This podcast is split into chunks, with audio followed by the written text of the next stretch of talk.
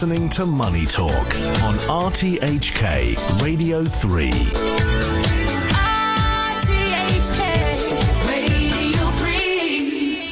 All right, grab your girdles. It's time for your money. Today, Carolyn Wright is taking a dive into the health of the outlook for the aviation industry here in the post pandemic era, including the pricing of airline tickets. Please let them come down soon. Good morning, Carolyn.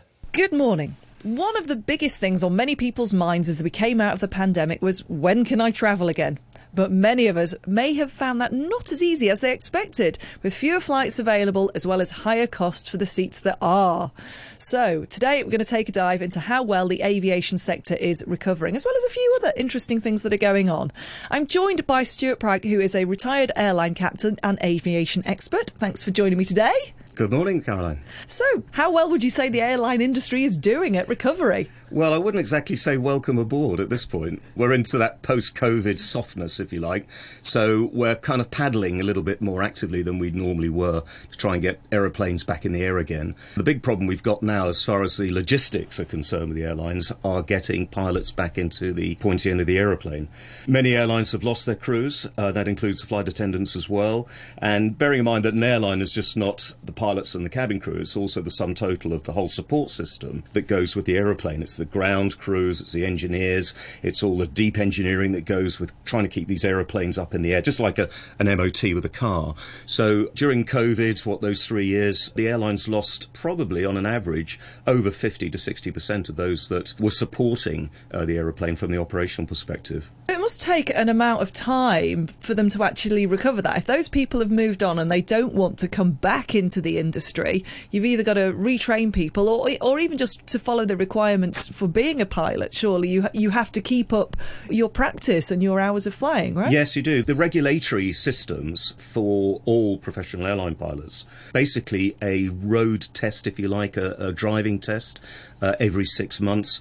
But in reality, most of the legacy airlines will flight test you every three months, and that includes a line check, which is a, uh, a trip for a combined crew to any destination that the airline will do with a check captain, just to check that uh, that the team is, is working as per the standard operating procedures of that particular air- airline. So over the three years where COVID really put the pressure on the airlines, firstly reducing the crews, whether it be through the furlough schemes or actually laying crews off, the skeleton crews that remained all had to stay in check and when they, like the airline here in Hong Kong, flew many of their aircraft, I think around about 80% of the fleet ended up in deserts of Arizona and Alice Springs, uh, all basically wrapped in uh, polythene and cling film and tin foil, you know, to protect everything.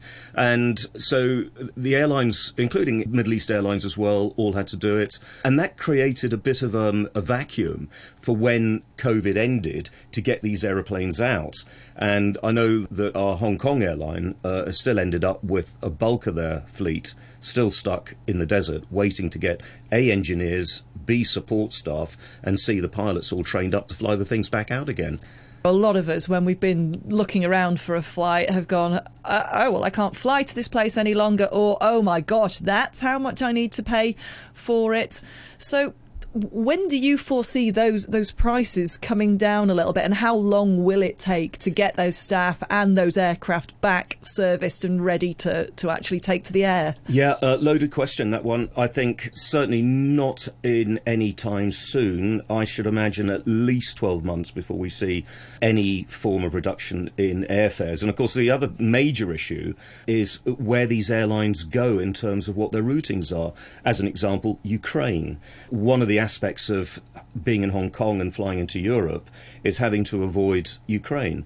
And that means flying across the polar routes, uh, which puts on an extra three or four hours on the flight times, or on the southern routes going south of Afghanistan and well away from Ukraine. And those extra hours, three or four, means increase in fuel burn, increase in staff costs, and, uh, and it goes on and on and on. So until the Ukraine issue is resolved, I think our European flights, certainly from this side of the ASEAN region, are still going to stay fairly high. That said, going up to places like Japan, across down to Indonesia, Singapore, I think there's going to be almost a sort of a natural osmosis to keeping those fares high, because if the longer legacy routes stay high, then so will the better legacy short haul and medium haul domestic routes will stay moderately high as well. So I don't see any movement in airfares probably until end of 25 or beginning of 26. So we have seen some airlines who seem pretty confident and pretty happy about uh, the turnaround. They've been paying out quite significant bonuses to their staff. Yes, I have. What, yeah. what is it that they've been doing differently to other players? More active, proactive, dynamic management, I think. One of the issues that we've got here in Hong Kong, we've got a management system in one of our airlines which is very two dimensional. And working in a very three dimensional environment. So, one of the airlines in the Middle East, Emirates, very three dimensional, very proactive. They haven't been in the past. They've been very dynamic and aggressive with buying up the big fleets like the 380s, the, the, the Airbus 380, the double deckers. They've gone into Airbus again to procure even more of them. So, Tim Clark, the CEO there, has said, look, and there's no secret about mid COVID, he was asked, um, where will you get your crews? And he said, I will predate and cannibalize. Uh, as simple as that. And that's exactly what he's done. So a lot of the airlines that were probably with the pilot staff on the verge of saying, I'm going to quit. I'm out of here because of very heavy rosters, very quick turnarounds on long haul destinations, thinner crews in long haul capacity. In other words, instead of having a heavy crew, which might be four pilots going to direct New York from Hong Kong, it might have been limited to three, that sort of thing, all part of the cost cutting at a time pre COVID when airlines were still fairly buoyant. But the likes of Emirates, Qatar, certainly many of the big American carriers have brought in crews from elsewhere. And of course, course, I, I, think it was we were discussing earlier, where are these airlines getting their younger ab initio crews? Because three years of not training them uh, has again created another vacuum. So for young pilots, it is a case that everybody is cannibalising on everybody else. It's a bit of a mess, Caroline, to be honest. So, one interesting thing that you pointed out to me when we were planning this interview is is something that you know could be an idea that would help resolve one of those situations in the idea of having just a single pilot. Now, tell me where this came from, because to me, I personally am a bit like hmm, skeptical over this. But tell me the you know both sides of the argument where this is concerned. Yes, this is a bit of a gremlin in the industry at the moment, and uh, I think the accountants, the bean counters, had a look at the train drivers' unions like the RMT and ASLEF back in the UK. Well, if the trains can get away with a single driver, then why can't aeroplanes? So I mentioned that that sort of phrase three-dimensional environment again. You know, at least on a train you can stop at a traffic light, but you can't stop an aeroplane at an amber light in the sky.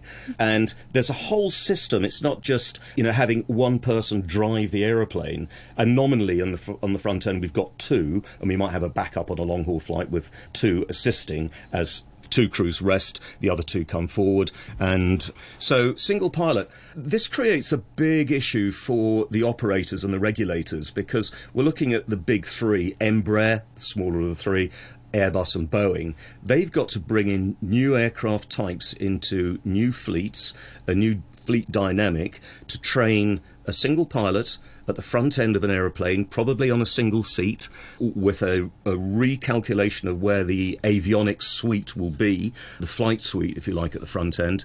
I mean, this is cutting edge stuff. You know, this is not a case of removing a radio operator 90 years ago or a flight engineer 30 or 40 years ago. This is actually a brand new system. So it's up to ICAO, EASA, and in fact, EASA, the European Airspace Agency, have been tasked with having a look at this with a, pretty aggressive model because the operators, i.e., the airlines, because they're so cost driven and cost sensitive and almost risk averse to cost, really want to have a look at getting all this up and running by about 2025. But EASA have turned around and said, which is only down the road. That's not long off. No, it's not, is it? And uh, EASA have turned around and said, well, you know, there's no way that we can we can hit a, a deadline of, of 2025. So we're probably looking about 2030. But the interesting thing is, pilots have said, no, we we we we will we will not be able to function as a single pilot operator. They're looking at conceding to having a, a single pilot possibly in the cruise at flight altitudes with a backup pilot or an assistant pilot resting and coming in as required for physiological breaks, rest, that sort of thing. Putting the same argument to the passengers, who are very cost sensitive, probably as much so as the accountants on any airline, they almost modelled the requirements of safety and the two pilot requirement as did the pilots. So, whilst the passengers were cost sensitive by, let's say, a price drop of 10%, they weren't that cost sensitive to mitigate or ameliorate the safety aspect of only having one person at the front end. Uh, and of course, the classic example people say is what happens if that person, uh, you know, has a has an event uh, like a you know a faint or a heart attack or even passes away. So I don't think this is going to be happening anytime soon. No.